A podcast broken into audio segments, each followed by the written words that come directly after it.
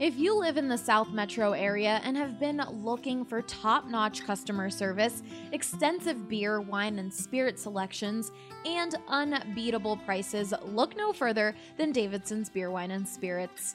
You won't find a more varied inventory anywhere else. Don't just take it from me, guys. This is Michael, and he's been shopping at Davidson's since they opened. The thing I like about Davidson's versus the competitors, it has a larger selection. And if I am going to buy spirit, then Davidson's is usually my first choice as well because just of the size of the selection. I also like the uh, extensive selection of some uh, hard to find items but that's not all. Every department is staffed with highly trained specialists who can help you find exactly what you're looking for. I've always found the folks that you chat with to be knowledgeable. I've chatted with the spirits staff about different bourbons and different vodkas, and I am always chatting with the wine staff about different things and saying, oh, I like this. What else do you have that's similar? Particularly when I go to non U.S. Uh, wines, I find them extremely helpful in ha- helping me find something I'm looking for. What are you waiting for? Head to either of their locations in Centennial or Highlands Ranch and follow them on Facebook to stay up to date on their latest specials.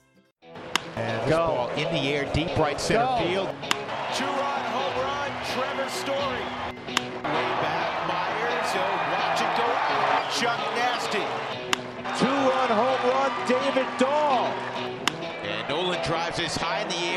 left field. Take a good look, you won't see it for long.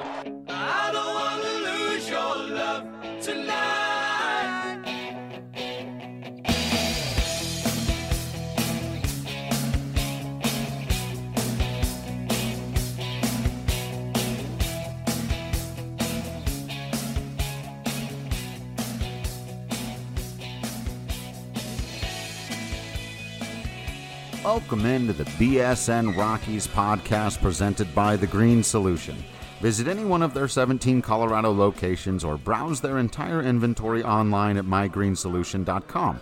Reserve products online and pick up at your local TGS Express checkout. You'll be in and out in minutes. Use code BSN20 for 20% off your entire purchase. Now, let's jump into the show. So we've got a special treat for you today, and I don't want to delay it for too long, but I do want to give this just a little bit of setup because it's going to be a two-part episode, and there's going to be a couple of abrupt times where I just jump in and and send us to commercial here because I had a lot of people from the press box that I enjoy talk to talking to every single day uh, that I wanted to get their thoughts on uh, this article I'd written, but a lot of other things inside of it, and then we got on a huge tangent about analytics and. Uh, I couldn't really get control of the conversation, nor that I necessarily want to. Uh, it gets a little heated in here. I want everyone to know that immediately after this conversation, Manny Randhawa and Tracy Ringolsby went out to dinner together, so everything is fine. Uh, but they, it, this was really, really fun. Honestly, some of the most fun I've ever had doing a podcast for you guys. Uh, Thomas Harding drops by for a little bit. Unfortunately, we didn't get Patrick Saunders, but Kevin Henry, Tracy Ringolsby, Manny Randhawa, Ed Henderson, uh, Patrick Lyons hopped on there for a minute. You'll hear his voice. I never really introduced him to the conversation, but uh, a lot of stuff to talk about here. So, like I said, it's going to be a two part episode with a couple of abrupt commercial breaks, and, and the ending is just going to be in the middle of our conversation because I didn't want to stop us. Uh, two two parts. Hopefully, you'll enjoy both episodes as much as I did. Let's get right into it. All right, I am your host, Drew Creasman, and with me today, a, a truly all star panel of guests. We're going to be talking a little later on with Tracy Ringolsby and Patrick Saunders. We're hoping that we can track down Thomas Harding and get him to join the conversation at some point. Just a few moments from now, we'll be joined by Kevin Henry of Rox Pile, but sitting with me at this very moment, our good friend and, and many time uh, guest on the podcast, Manny Randhawa of MLB.com, and first time guest on the podcast, which is beyond me why that is true. Uh, a truly a superstar of the press box. It's because we always end up talking wrestling. I think is maybe the the big point. But that's it. Uh, yeah. Uh, yeah, we're not going WWE on this. No. Okay. we might get some in there. We might. Yeah. Why not? You yeah. know but uh, a longtime insider for 850 KOA and uh, 26 year career as a scout in, in baseball. Ed Henderson, man, thanks so much for joining us to talk. This is going to be uh, a great conversation because we've got a lot of different perspectives, and uh, I'm going to set it up here and try to not make it as self-serving as it legitimately is because I wrote a huge piece and now I'm going to make all of my friends in the press talk about it. uh, but I think it's one thing. It's been a very frustrating year for people that watch the Rockies, for people that cover the Rockies. But one thing that unites everybody is frustration over this thing, whatever it is that is the topic of conversation today. I've started to call it the margin of error, the Coors Field effect, the Coors hangover effect, it's been called before. The narrative that surrounds this team that sometimes makes it next to impossible for them to get a fair amount of recognition, whether it's MVP voting, Cy Young voting, or as we've seen with the biggest example, uh, spoiler number one on the list was Larry Walker. Uh, at maybe not making it in the Hall of Fame. We're all hoping he does. I think everyone at this table is going to be making a big push to hope that that happens. Uh, but so, so let's begin with the, the big ones so that then we can go back and kind of look at the more nuance because Todd Helton and Larry Walker get the most ink. But and for you, is, is there a particular part of this Larry Walker puzzle, uh, and now as Helton has started to come into the Hall of Fame voting conversation, that, that just puzzles you as somebody who's seen a lot of baseball everywhere, but also particularly here?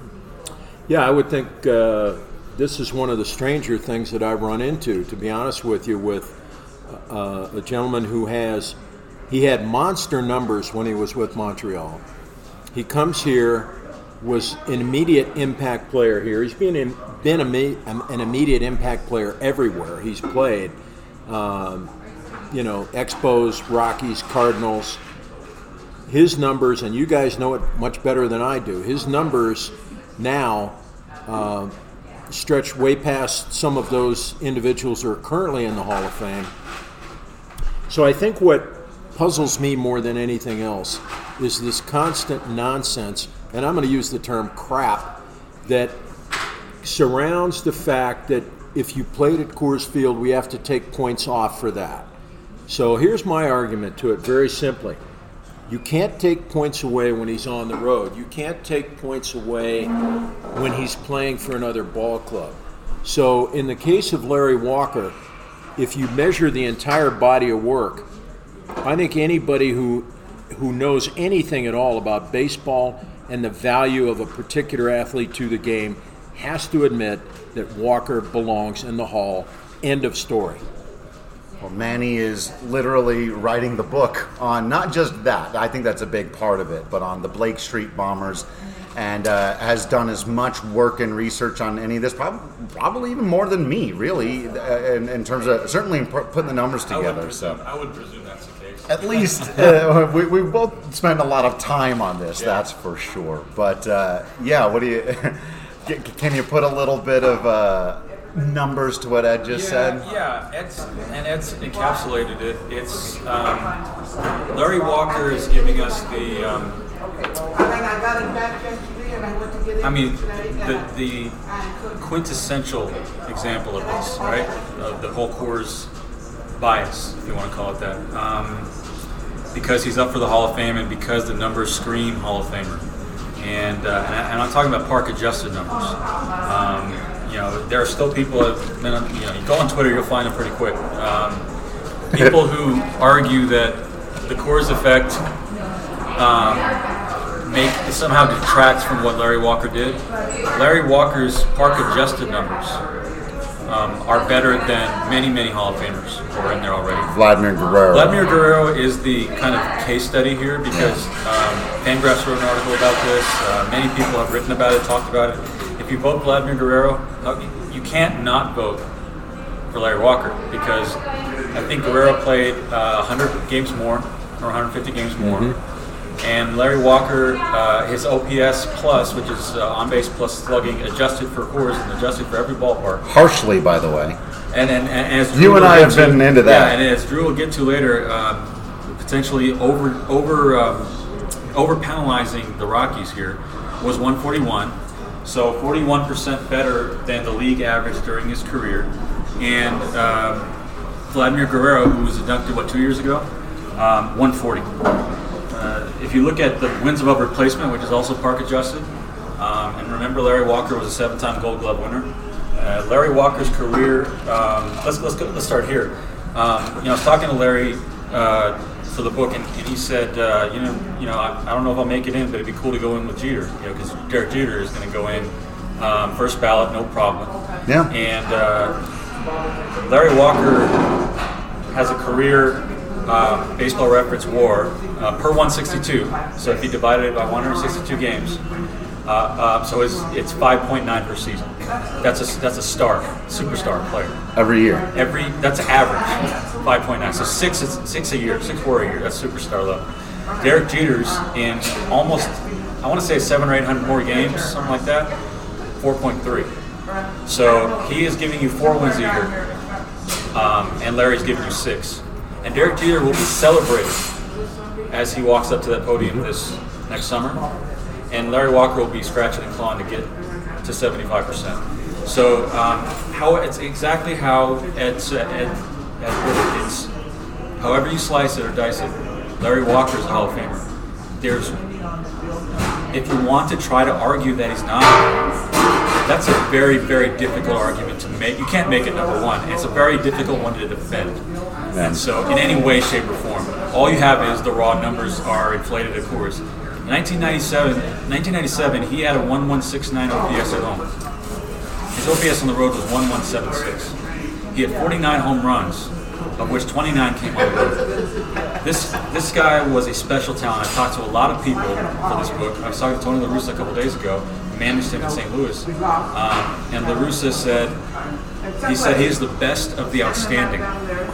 Um, he and, and, you know I talked talked to uh, Tim Wallach, who uh, Larry says is his favorite teammate of all time, and played with him in Montreal. And he said, and, and, and he said, look, Wallach said everyone knows about the, the hitting, the, the Gold Gloves, and everything. Best base runner I ever saw. Yeah. No question, no contest. Um, and there's just more and more of this. So many people have talked about this. Jim Leyland, the Rockies put this out. Jim Leyland managed Barry Bonds and said Larry Walker is the greatest player I've ever seen. I mean, if you're going to argue um, that, that Larry Walker's not a Hall of Famer, you've got a lot to go up against based on all of that. So um, we'll probably get into more of it, but um, the numbers scream it, and if you saw him play, that screams it too. Well, and I, I, think one of the reasons why I, I, put this all together was because we see a lot of the same elements of the Walker case and all of these other things that have happened. And I think when you put them all together, you this pattern emerges because you can start to justify one thing or the other. It's it's hard to justify all of them, right? So Kevin has joined us now from Rox Pile. We're very excited to have you, Kev. Um, before we, if, if, there's anything else you want to throw in on the Walker thing, or is there any other particular case to maybe jump us into some others where you go, hey, if not Walker, then what about this guy? Yeah, you know, I all the stuff that I've read from Manny, and I mean, you talk about champion for, for Walker. I mean, I, I hope that when he gets in and when he gets in, that it's recognized how much Manny's done to really push that. And how I've seen so many people on the Twitterverse hop in on that too. That's been the coolest things I've seen it's it's been a down season. We know all that, but seeing how Walker has been celebrated now, I think that it's amazing to see the the groundswell he's starting to get. And obviously, we still have a little ways to go and a lot to push, but but man deserves big kudos. I appreciate that, Kevin. Yeah, um, I think it's more it's more really the the egregious nature of him not being in nine years ago, um, and the fact that he's down his tenth year. You just look at the make the Jeter comparison, and it's it's just stark. It's clear. You know, he's going in, no problem. Larry Walker's going to struggle, right? So that that whole thing is what kind of makes you passionate about, you know, I'm not a Rockies fan. I didn't grow up a Rockies fan. But Larry Walker is an absolute Hall of Famer, and for him not to get in would be a, travesty. That's I think that's what pushes this whole thing. And Yankee Stadium will never get the brunt of the Coors takes. Right. Minute Maid Park. I mean, that, I go back to that article that you wrote about the runs. Yankee Stadium, God forbid you ever say anything bad about that stadium. And just what Kevin's referring to is that Yankee Stadium. We took an article from a couple of years ago, basically taking the percentage of home runs hit in every ballpark that were quote unquote cheap based on Statcast. So not barreled, not hit solidly, and um, curiosity began obviously with Coors and also Wrigley because of the wind. And it turned out that uh, Coors was ninth on that list. Um, number two was Yankee Stadium. Number one, Houston with the Crawford boxes. Let me jump in too, if I may, Drew. Absolutely. From and, and add a, a scout perspective to this. I probably in the time that I've been scouting here in Colorado, and in the time I've been covering the Rockies, probably seen, I'm going to say, in excess of a thousand major league games. I have no idea where the number is. There's two guys in, in my mind that stand out immediately in terms of their overall baseball instincts. One of them is the third baseman we have playing here now, and Nolan Arenado, and the other one is Larry Walker. And this is with all due respect to Helton, Galarraga, everybody else that's come along, you know, the, the Blake Street Bombers, Castilla, Burks, all of them. And I know we're going to talk more about some of those guys a little later. But I got to tell you, when I look at a guy and I can just see that in every facet of his game, he gets it. You talked about the gold glove and his base running. I saw him. I was here watching games when guys would try to stretch a, a single into a double, or a guy would take off from second thinking he could get to third, and Walker would just gun him down. They did it once. They didn't do it again. One time, and that was it. It was like lesson, lesson learned. He terrific baseball instincts, and to echo what, what all three of you gentlemen have said already, it's an absolute travesty that he's not in now. But it's it's going to be even worse if he doesn't get in soon. And, and you go the route of the Veterans Committee and having to go through all that process. Walker belongs. That's it. Plain and simple. End of story. Absolutely. And you know, one of the things that we're I, I, think we started to touch on there, Manny, in the conversation too, is and Ed said, well, okay, well, how can you hold what he did on the road against him, right? Well, fifth on my list of, of the most egregious moments was a, a weird one because it was in 2016, Charlie Blackmon came in 26th for MVP.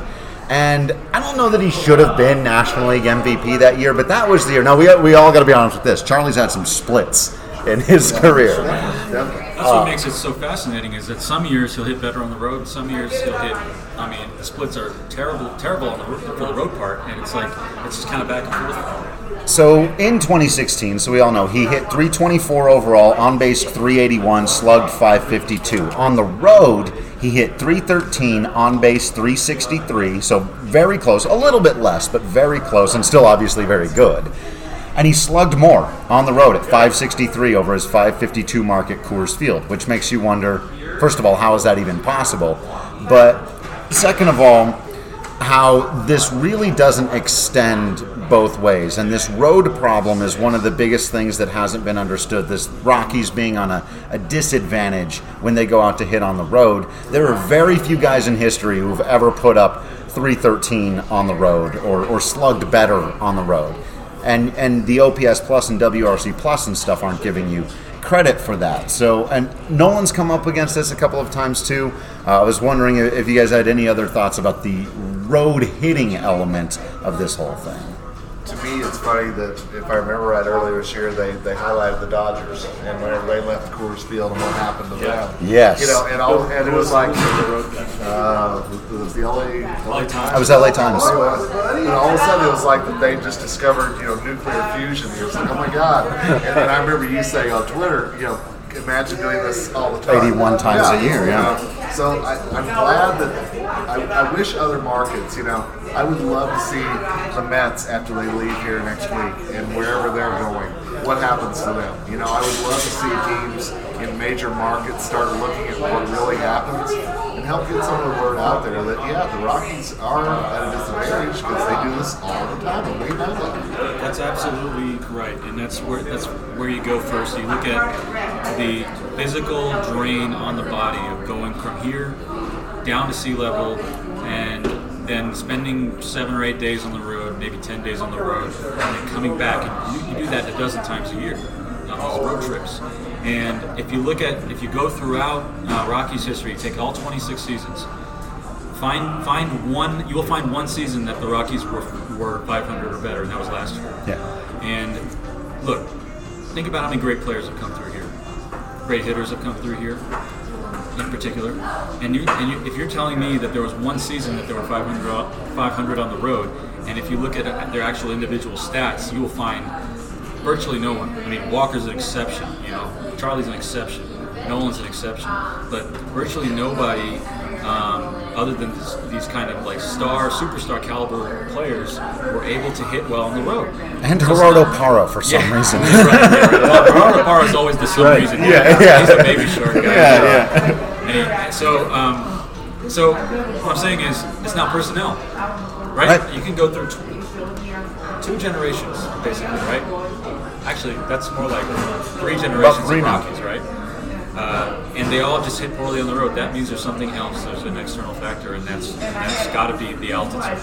Um, so, and like you said, Drew, they, they don't get credit for that part. They only get the, the, the traction for that, and they get they get dinged for here.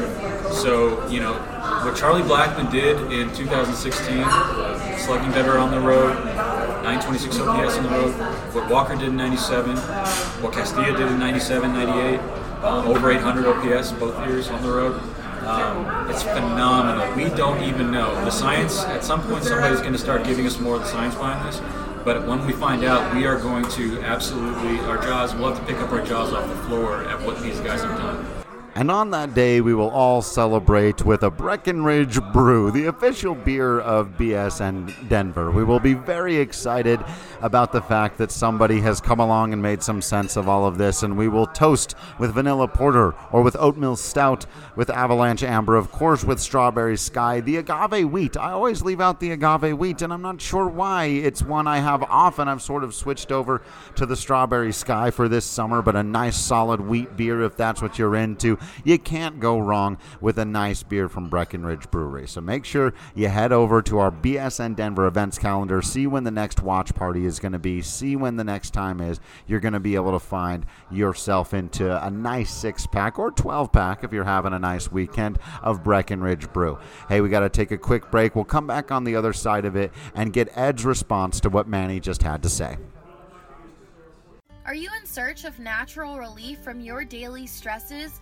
Well, Strava Craft Coffee is a CBD rich, hemp oil infused coffee that is non psychoactive, helps reduce pain naturally, keeps those coffee jitters away, and so much more. I started drinking it because I have degenerative arthritis and I would prefer to drink coffee that has natural ingredients in it for healing and this coffee treats the inflammatory process that happens from having degenerative arthritis. That was Robin. She's been drinking Strava Craft coffee every day for months now, and she is so happy with the results. I would recommend it to America, to everyone, because it is a fantastic product. It delivers, it does what it says it's going to do, and it's amazing. Put your body back in balance with Strava Craft Coffee and see how good you feel. Order online today and use promo code BSN2018 for 20% off. That's BSN2018. Hey, if you're like me and you're trying to figure out how to be a mature, refined adult, or if you just really like wine, you have to check out my friends over at Winestyr. Winestyr is an innovative online direct to consumer wine club connecting wine drinkers with more than 110 of the best wineries in America today. What makes Winestyr special is that the majority of the wineries they work with are too small to attract the attention of retailers, meaning not only are you getting access to some delicious and hard to find wines, you're also getting supporting real people making real wine, not one of the few large corporations producing most of the wines available in stores. With Winestyr, all you have to do is sit back and relax as they curate a hand-picked shipment from the small from the best small wine producers in the U.S. Then, when you fall in love with a couple of wines as a club member, you can have them sent right back to your door with no shipping costs. We especially love Winestyr here because it was founded by three CU Boulder alums. So sign up today with the code BSN25 to get $25 off your first shipment of wine and start being a real grown up. That's W I N E S T Y R. You know, one component to it, guys, too, and it, it, Manny, you alluded to, you know, the fact that hitting at altitude, pitching at altitude, that comes into conversations all the time, as we know. What's What's interesting to me, and I've I've watched games both here and at sea level. One big factor here, as we know, pitchers will tend to, to stay away from the off-speed pitch. They'll tend to stay away from curveballs at Coors Field. So for these guys who who get a steady diet of not seeing those pitches much here, then to be able to go on the road and perform and, and have it just flip the switch and they're successful. That to me is something even more amazing because, you know, it, during the course of a season, you know, these guys are working on their hitting every day in the cage during BP and so forth. But to be able to go out and, and execute on the road and at Coors Field, but in particular on the road, where they see a lot of fastballs here, and, and it, it's velocity, velocity, velocity that gets emphasized here. Pitching inside, coming inside on them with fastballs, not seeing much in way of sliders and curves all that much here. That really, to me, is a very telling factor. Yeah. Absolutely. The, the break on pitches, I mean, that's the other factor. It's a dual nature thing. I mean, you see one guy here, and then you go and play that team at home the next week. His breaking ball is, is all of a sudden wicked, and it was flat here. That's It's as simple as that. You know, Dave Magadan was Like talking the other day about how they're throwing more curveballs down in batting practice the first game of the road trip. Yeah. You know, just to get them back in that psychology of, like I said, heavy, heavy on the curves. Dante would break out an actual pitching machine to, to, to simulate uh, the break on pitches, you know. And um, he did that both, I think, as a player, and he did that when he's hitting coach. Because he's like, that's the main thing, is that you got to figure out the break. Uh, you got to be get used to it real quick. So you brought a, a name into the conversation that allows me to bring a word into the conversation because Dante Bichette and Vinny Castilla, I think, are the biggest victims of not recognizing how hard it is to be consistent. What I found is like Dante Bichette had one phenomenal year in his career. I could have made this about him not being MVP in '95, but really, when you look at it, that was kind of a by far the best year of his career. Every other year, though, he's a 110 WRC plus guy, OPS plus whatever. He's hitting 290 to two to 310 every year, no matter where he played. Vinny Castilla had five straight seasons of hitting at least 300 and 25 home runs. And Manny, you were the one who pointed out to me he had back-to-back years where he actually put up the exact same line, or what was it? It was, um, let's take a look. Yeah, see, but but It was back. To, it was '96 and or '97 and '98, or I should say '96 and '97. He was 304 batting average, 343. Oops, sorry, 343.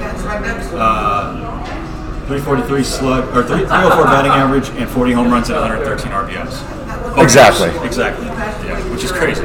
And so you had got, got to see some of this stuff. I mean, I was watching. I was a, I was a kid. Let's be. I was, I, you know, I was just What are hey, Dante what are you saying, Joe? what are you trying to say? I, every time Sledgehammer hit, I got excited. Oh, yeah. Every time Crazy Train hit, I got excited. I remember what Vinny Castilla's walk-up music was. I'm sure it was fantastic. But Castilla and Bichette really do seem to be the guys people look back on and go, ah, we thought they were good in the 90s, but that was just Coors Field. And when you look back on it, it's like, not even a little bit. They were too consistent to be products of the most volatile environment in baseball.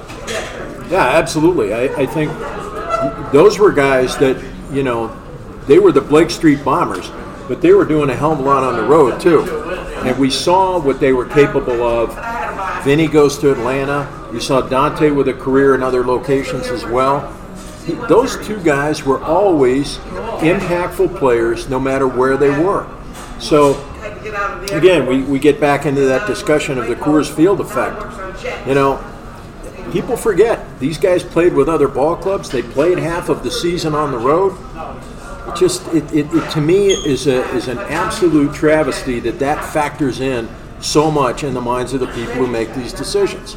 And when when Manny was making the point earlier about the numbers contrast between Jeter and Walker, you listen to that and you think to yourself, well, is it is it because is it because of where um, you know Jeter played? Is it because of where Larry played? I think it is. I mean, not to take anything away from Derek Jeter for God's sakes, but I mean, he, he's a phenomenal was a phenomenal player in the game. But the bottom line is, okay, if you're going to give Jeter and you're going to give that East Coast um, grouping the benefit. That's fine, but give these guys the benefit too for the number of games they played on the road, especially on the road. But yeah, what if Derek Jeter had played in Seattle? You know, I mean, it's, Yeah. a, it's a really interesting thing because you know, A Rod, we knew of him, but all of a sudden he blew up whenever the Texas and of course the New York thing. Right. So it's it's absolutely true that it had a lot to do with it. And I will tell you, you know, I, I grew up outside Colorado, came here late, you know, got here as quick as I could. But I remember covering the Tulsa Drillers whenever they were the Double A franchise, and one of the questions that was always asked of Nolan and everybody else who came up through there was, "Man, won't it be great to hit at Coors Field because the ball just flies there?" So we even had the bias back then, you know, just going, "Oh man, when they get to Coors, they're going to hit 120 home runs," you know. So we were perpetuating that a little bit, just covering the minor leagues. Right. Want to be great run. Yeah, I mean, with, with Dante and we're still on Dante and Vinny. Dante I, I and went to get, I went to get some something to eat, so I'm chewing. Don't worry about it. Or I hope I, I hope I'm clear. Uh, Tracy Ringolsby has joined us here too. Yeah, Legend. Trace joined. Um, and he, you, you got it. when we get to Walker again, you got to you got to ask him about the George Brett story. It's tremendous. Um, but with, with Dante and Vinny, absolutely, those two guys I think are, are looked at, especially Bichette, as like the, the, the poster children, poster you know of of uh, Ronnie sluggers who came here and, and they were Coors creations. They became what they became because of that. I hate Dante- that phrase so much. yeah, Coors Coors Creations. Dante Dante was a part-time guy. Um, and by the way, Tracy Tracy was there for all of this Rocky Mountain News, so you know he's got far more uh, in the way of uh, you know information and, and, stories on this, but in depth on this. But Dante played for the uh, you know he's drafted by the Angels. He was a very raw player. He was, um, you know, his, his parents supported baseball, his baseball, but they weren't like into it, you know. So, you know, he just, you know, the reason he started playing baseball because he saw Reggie, Reggie Jackson hit a home run in Game Seven of the 1974 World Series, and it was just because the TV was on on NBC, and he, his mom told him, "Oh, that's baseball. They get paid to do that." And he said, "They get paid to do that." okay, and then that was his goal for the rest of his, you know, the rest of his. Uh, you know, uh, adolescence was to get there. You know, so he was very raw, and he basically gripped and ripped. That was his thing. Basically, what people think of him as, that's what he was when he was coming up, right? When he was in high school. And he, after high school, he wasn't. And I'll tell a story that's going to be in the book. In the book, after high school, he didn't know what to do. You know, he, just kind of sit, sitting around a little bit, trying to think about what to do next. Hondo Wilkes, who was a, a youth coach of his, and he was always coaching him, helping him out all throughout his youth and up to high school, took him to um, uh, took him to the to Palm Beach Junior College, where Frank Cacciatore was the the uh, coach, and he ended up becoming uh, I think a minor league manager in various places, and maybe a scout too. But he told he um, they asked you know he said this guy wants to try out. You know he just graduated from high school. And Tori, said, "I don't, uh, I don't need anything but a catcher now because I've, you know, I've uh, the tryouts were yesterday. You missed it." And Dante, never having caught in his life, and, and, and Hondo standing next to him saying, "Yeah, he's a catcher." And uh, so he said, "All right, come in, come here at 4:30 tomorrow morning to run, and if you're here, we'll give you a shot." So he did that. That afternoon, they played a scrimmage. He caught. He was behind the plate, awful, um, as you'd expect. It was- Sure. it was terrible. It was just, it was, it was, it was very bad. Um, but that's what you would expect. But when he got to the plate, he roped the ball to left field uh, for an out in his first at bat, and then he hit one over the light tower onto the racquetball courts in his second at bat off a guy who ended up getting drafted into the major leagues. The catcher Tori says, "Well, you're not a catcher, but we'll keep you." and so from then on, that's when the, uh, the the Angels started looking at him, and and uh, but what, I, what the point is is that he, he was very raw, but then he became a student of the game. He, he he read the Science of Hitting by Ted Williams every single year, over and over again, um, prior to the season, and he was an he was he was he was a student of the game to the nth degree, um, and that's why if you if you look at him, you know he valued other parts of the game other than just slugging, you know, going the other way, singling the other way. His two strike approach is what he prided himself on. So there's much more to Dante Bichette than that. Uh, and Vinny Castilla, I'll just give you a stat for this for, for, for him. He's a fastball, dead, dead red fastball hitter.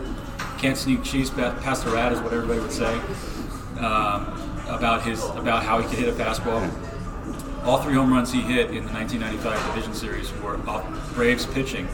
Uh, guys like Smoltz and he hit one here in this building in game uh, game one off, off Maddux, all breaking balls. All breaking balls. So I mean, these guys are not one-dimensional by any means.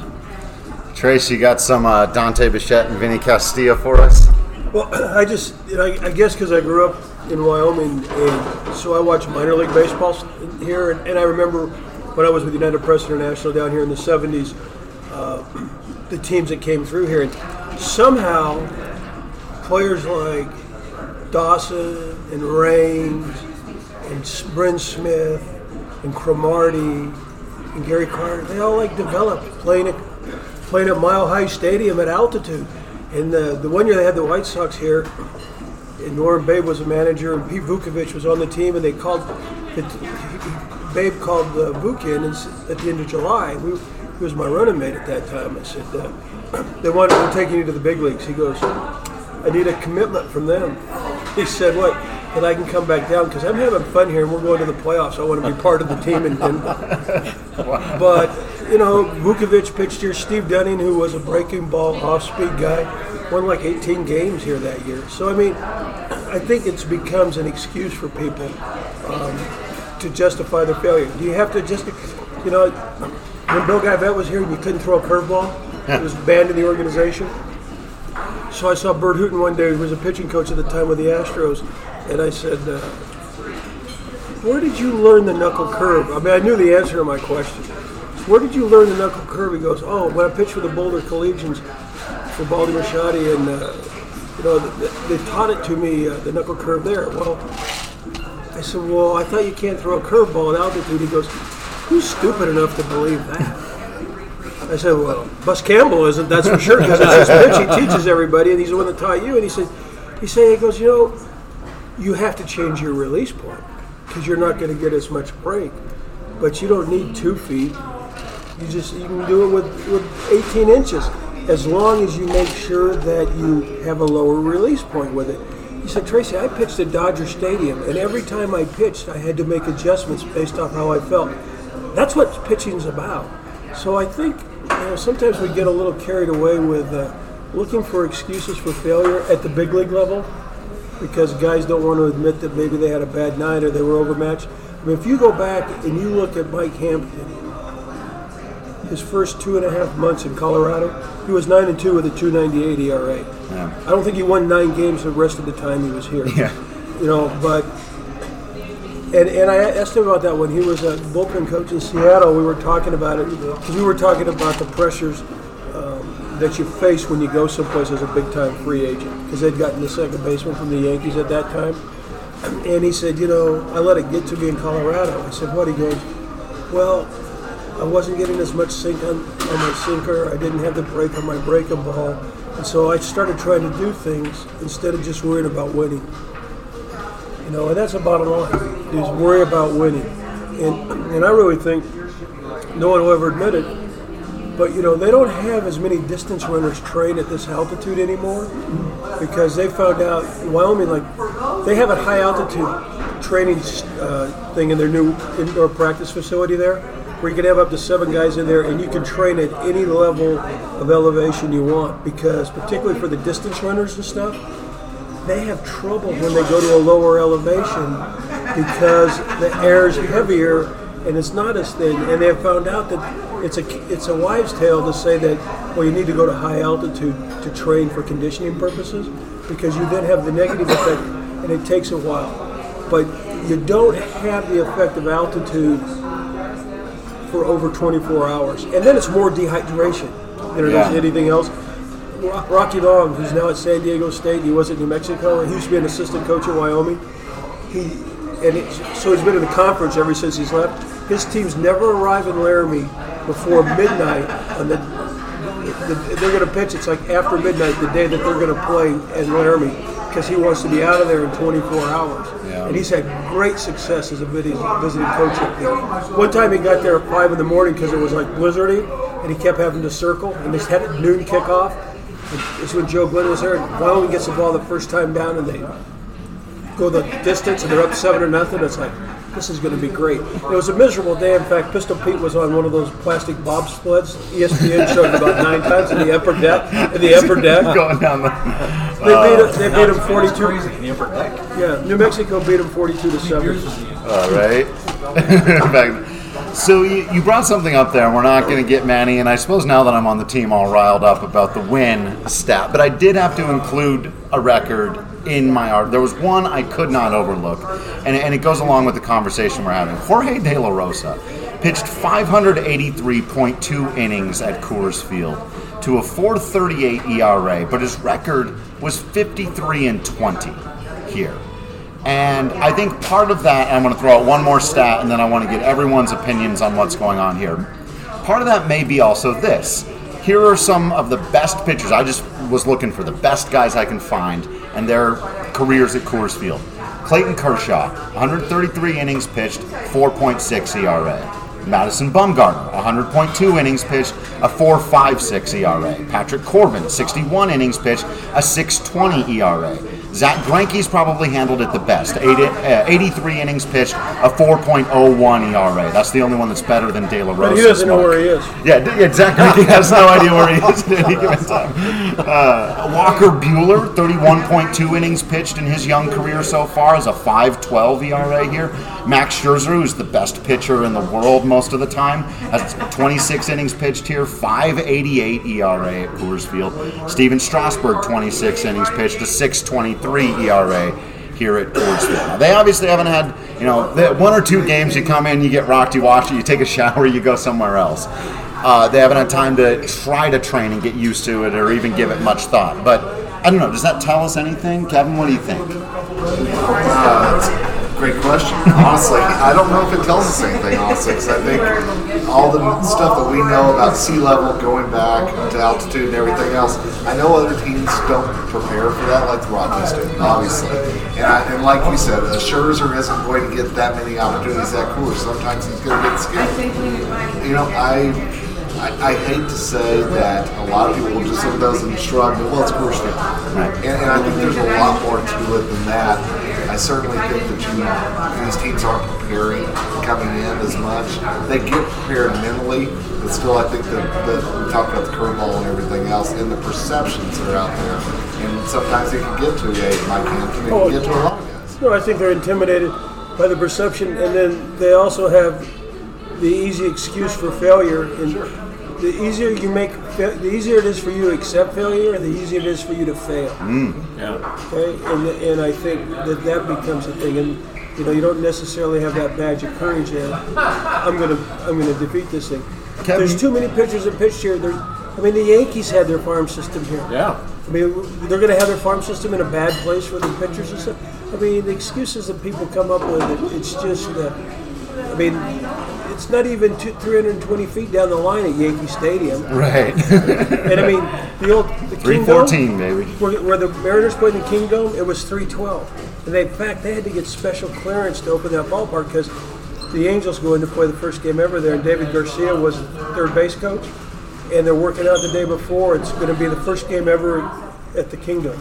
And he says, "How come you have?" Says the groundskeeper, "How come it says 321 on that sign down the line?" He said, "Well, it's 321 to the outfield. That's minimum requirements, and that's what, how we built it." He goes, "I'd say it's closer to 310 feet than 321." They get this big argument, so they get the tape measure out. It was 312 feet down the line. They had to scramble overnight to get permission from the league to play there because they had just put that rule in that it had to be 321 nobody seemed to think that that was a knock on Edgar Martinez, right? You know, and that was, I mean, pitchers hated that because not only did you have short fences there, but you had the AstroTurf. So the ball was, I mean, everything about it was a hitter's ballpark. What Tracy's talking about here is exactly why the whole notion that Drew mentions in his article about baseball doesn't count here because it's just it's, it's Right. a joke or whatever. That's the frustrating part. That's what Tracy just said. That's why it, it does count, and that's why it's not a joke because there have been ballparks throughout history. There's a Baker Bowl. There have been ballparks throughout history in which there have been extreme uh, advantages or disadvantages for hitters. You know, Fenway I mean, Park. Fenway Park, uh, Right. AT&T. You know, a lot of people. you know. I, I talked, for the book I talked to Ellis Burks, and he he had some of his best years of his career at age like 35, 36 in, in San Francisco. In San Francisco. and he, he played one year at AT&T, and the year it opened. I'm like, is it true, man? It's, it's so, so hard to get there, you know? So, and he said, we did, we did fine. I did just, I, I didn't have a problem. Barry Bonds, Jeff Kent, Ellis Burks. And so what I'm just, what I mean to say is, some of it depends on your hitters. Yeah. And the Giants can't get anybody. The, I think I think the Giants just had their first 20 home run, a single season 20 home run hitter in like four years or five years. Yeah. It doesn't help the narrative that the Rockies have been so much better in their history of getting good position players and have not been great at having good pitchers, and so that just makes the narrative, And I think, also, that like much Vinny worse. Castilla said, he said, "What? Why? Ha- why can't everybody just do it then? Why can't Right. everybody hit, hit 45 home runs here every year?" So Well, the two thing is, like parts- Fenway, the other thing is like Fenway Park. Everybody thinks that it's a great hitter's park because of the monster. No, it's a great hit, hitter's park because of right field. And, and Oh yeah, yeah, because there's so much room out there to get base hits. yeah. I mean, you talk about a joke. What about that piece of crap they have in Houston? yeah, you missed our, our minute maid. Yeah. We were talking earlier, but yeah. And they didn't even build. They got special permission to not build it to specifications. Right. It's a joke. You don't know. You want to know what a joke it is? Juan Pierre s- hits a pop up and slams his bat and breaks it. Now one player doesn't get upset. Yeah. He didn't realize it was his first career home run. He went oppo at, at uh, Minute Maid Park and Uh. hit it into the left field. bleak. He thought he'd popped out to the left fielder in a crucial situation. You know what we're Tracy said it earlier, and I think what what this whole conversation touches on is the word adjustments, right? Right. And when I hear people say, "Well, you, you can't pitch at Coors Field," excuse me, we've had in, in this environment here in this city, we've had Roy Halladay, Brad Lidge, David Aardsma, Kevin Gausman, some guys that have had some, you know, up Goose and down. Gossage. Goose Gossage, absolutely. He's having a down year, but let's also not throw Kyle Freeland out Kyle of that Freeland. conversation. So you know when when people badmouth Coors Field or badmouth Denver, badmouth Colorado, and say you can't pitch there, I say that's utter nonsense. It's a matter of making adjustments. And as I tell people, and it it, I, it sounds a little sarcastic and obvious, but I mean. There's a winning pitcher in this ballpark, ballpark every night, right? I mean, it isn't always a Rockies pitcher, but the, the guys who have had success here, and you've listed some of them, Drew, they're the guys that figured out how to make the adjustments and come in here and, and be successful. Jon Gray's got a 3.46 ERA at Coors Field this year, which has given up 5.25 ERA this year, and and people talk like he's not a, a top of the line type of guy or not pitching that way. The the, the one on the list, who, the name I haven't brought up yet, that when I went back and was looking at game logs was 2010 Ubaldo Jimenez. He threw 221.2 innings pitching for the Rockies, which we may not see that again. 288 ERA, 214 strikeouts, a 161 ERA plus. He put up a 7.5 BWAR as a Rockies pitcher somehow. Uh, he went 19 and 8 that year, uh, but he lost to Roy Halladay, who won 20 games. Also had an, an incredible season. But the, the thing that really blew me away was oh, it's the first line here. 25 of the 33 that games that Ubaldo Jimenez threw at a game score of 50 or higher. In other words, he was good to great 90%, almost 90% of the time that year. The consistency thing uh, uh, about the situation is now we saw over the course of his career, it didn't pan out for him, but the first four years of Ubaldo Jimenez, and that, that was really the, It didn't pan out for him in Cleveland either. right. And and he went to these other environments where theoretically it should be easier to pitch, and he wasn't a better pitcher. He just didn't have it anymore, right? Um, the two, and we touched on this too. It's the automatic. What does Coors Field automatically do to you? I don't think it automatically does anything. And I used two hitters to try to talk about that in the article. One was Marco Scutaro in 2012. We all remember that. I wonder if any of you have specific memories of that year because he played 95 games here, hit 10 points under his career, 20 points less of on base, 20 points less of slugging. He got, he got traded to the Giants. Exploded. Exploded. Yeah. I mean, when, when you see his Wasn't he like the, the LCS MVP or something? Yeah. he was. Yeah. He was the NLCS MVP. And uh, this year we've seen it, I think, a little bit with Daniel Murphy, who has been under his career numbers across the board. There was an injury thing there, but he just it doesn't it didn't automatically so there's the old you know add 20% Coor- Coors Field will add 20% so in your mind take off 20% where's the 20% for Scutaro and Murphy Well, let's remember when Aaron Murphy was first signed, everybody's like, oh, the gaps at Coors. Oh, he's going to take such advantage of that. I was one of those Yeah, people absolutely. Well, we, yeah, we all were. It was like, oh, no brainer, you know? And to, to point, buddy, that's baseball. You know, I mean, it really is because it's not an automatic thing. If you're playing your half your games, it's not an automatic. You still got to hit the baseball. You still got to be on track. You still got to do everything that you've got to do to be a good baseball player. The uh, the line in the Todd Helton section that I had, we were talking about places like so so so this was number two on the list, and I, I want to get everyone's thoughts on Todd Helton's year 2000 campaign. Where were you when? But we all know he, he was trying to hit 400 going into that final month, right? And and it hadn't been done since Ted Williams in 41. When you're chasing history like that, and you're talking about the mound has changed size, guys used to play in the polo grounds, like. At what point can Coors like you can't include Coors Field in that, right? But you just know if Todd had finished and hit 400, they'd said, "Oh yeah, he did it," but he did it at Coors Field. So thoughts on that, but also just what do you remember from that season, Ed? Like that was Well, he hit 512 in Oh, May. He, he was he was phenomenal, and and I think I don't know how you guys will feel about this, but I'm just going to say it. I think if you took Helton from that year and moved him to 1955, right? He's in the Hall of Fame now, no question about it. I mean, with the numbers he had, with the way he performed year in and year out, I, I, I think that that to me was one of the most exciting, fun seasons of baseball to watch because of him. And I think even for people who weren't necessarily baseball fans, you can't ignore something like that. You know, it's like when you think back to 2007, 21 out of 22. You know, how, how often crazy. does something like that happen? How often does something like 2000 and Elton happen? Yeah, he was hitting 395 going into September. Oh, he had yeah, he had a magnificent year and took advantage of of wherever he was. And, you know, it's like, well, he hits, hits for a higher average at home. Most people play better at home because they make adapt they adapt to their environment and they play better there. Why do you think teams usually have better home records than they do road records? Even in sports where the playing fields are exactly the same. Yeah, I mean, and, and, you know, you go back to MVP voting, and, and this goes to, to a lot of what you wrote. Um, you know, you kind of have to you kind of have to adjust your um, the parameters in terms of what going back and thinking about what voters, what the writers are thinking about then. You know, not looking at war, they're not looking at advanced metrics, at all that stuff that we look at now to kind of say, which is why Larry Walker, for example, is getting more consideration. But um, so even if, but even then, you go back to uh, the year 2000, and, and, and for the sake of, of, of uh, putting it out there, uh, war was 8.9. 8.9. Which led the National League. And uh, the, the winner that year was Jeff Kent of the Giants, uh, and his, uh, his his his was 7.2. I mean, That's significantly. I think you got to think about it this way. I mean, Helton, Helton had a higher value, added more value to his team than Barry Bonds did for his, Mike Piazza did for his.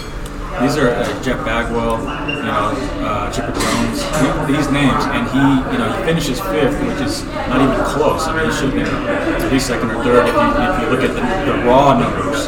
And you know, he the raw numbers that they would have been looking at is Fifth. 372, 463, 698 with 42 home runs, 147 RBIs. Um, and the fact, like you said, he was hitting almost 400 going into the last uh, month of the season where he kind of dipped. It's you know, you know, again. I, I, I wouldn't I wouldn't look at that and, and, and base everything off that because uh, we have other numbers that are to, to me are more precise and they give you a better idea of how much you how much value he brought. But if you're looking at those numbers, same with Bichette 95, 40 homers, led the league, led the league in hits, led the league in slugging. Um, his team got to the playoffs.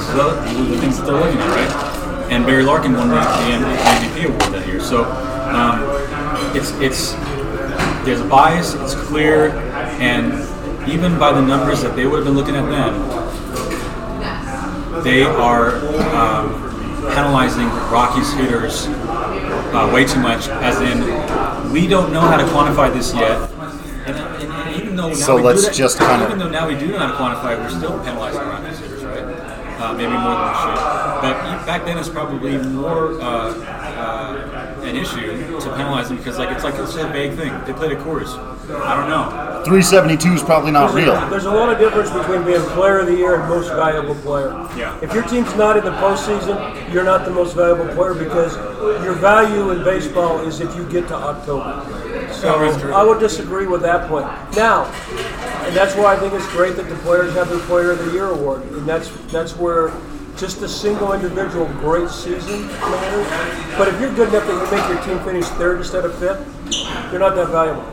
Well, you know that's that's a whole other discussion. I think we could even, we can go two or three hours on just what does MVP mean, um, and that's been had. Um, obviously, Tracy and I disagree. All right, I'm going to have to cut the conversation off there, at least for now, for this part, the first half of this episode of an all star panel conversation. Uh, we'll pick it up right there where we left off uh, with Ringolsby and, and Manny mostly trying to define MVPs and getting into the analytics versus old school debate. Ed jumps in with some really good stuff. Patrick Lyons joins the conversation. We keep it going. We absolutely did not stop there, but I have got to stop it there so that we can have this be a reasonably sized file. So I want to thank you all for listening into this one. Hope you uh, go right forward and listen to the next one. I'm hoping to have them out very close to each other so you don't have to wait too much in between episodes, but I do have some editing to do. So thank you for listening. Make sure you're following us on social media at BSN Rockies, at Drew Creasman, at Patrick D. Ryan, so you can give us a like, share, and subscribe on Facebook or whatever podcast app you happen to be using. Make sure you swing over to bsndenvermerch.com. And of course, continue to be absolutely awesome. I will continue to be absolutely Drew Creasman. And until next time, I will see you the ball. Hey, as you guys may or may not know, taking care of your teeth is pretty important. Our friends at Green Mountain Dental Group are giving away a free Sonicare toothbrush when you schedule a cleaning, x-ray, or exam. That's right. You simply have to take care of your teeth for Green Mountain Dental to hand over a free Sonicare. Check them out today online or call 303 988 0711 to schedule your appointment.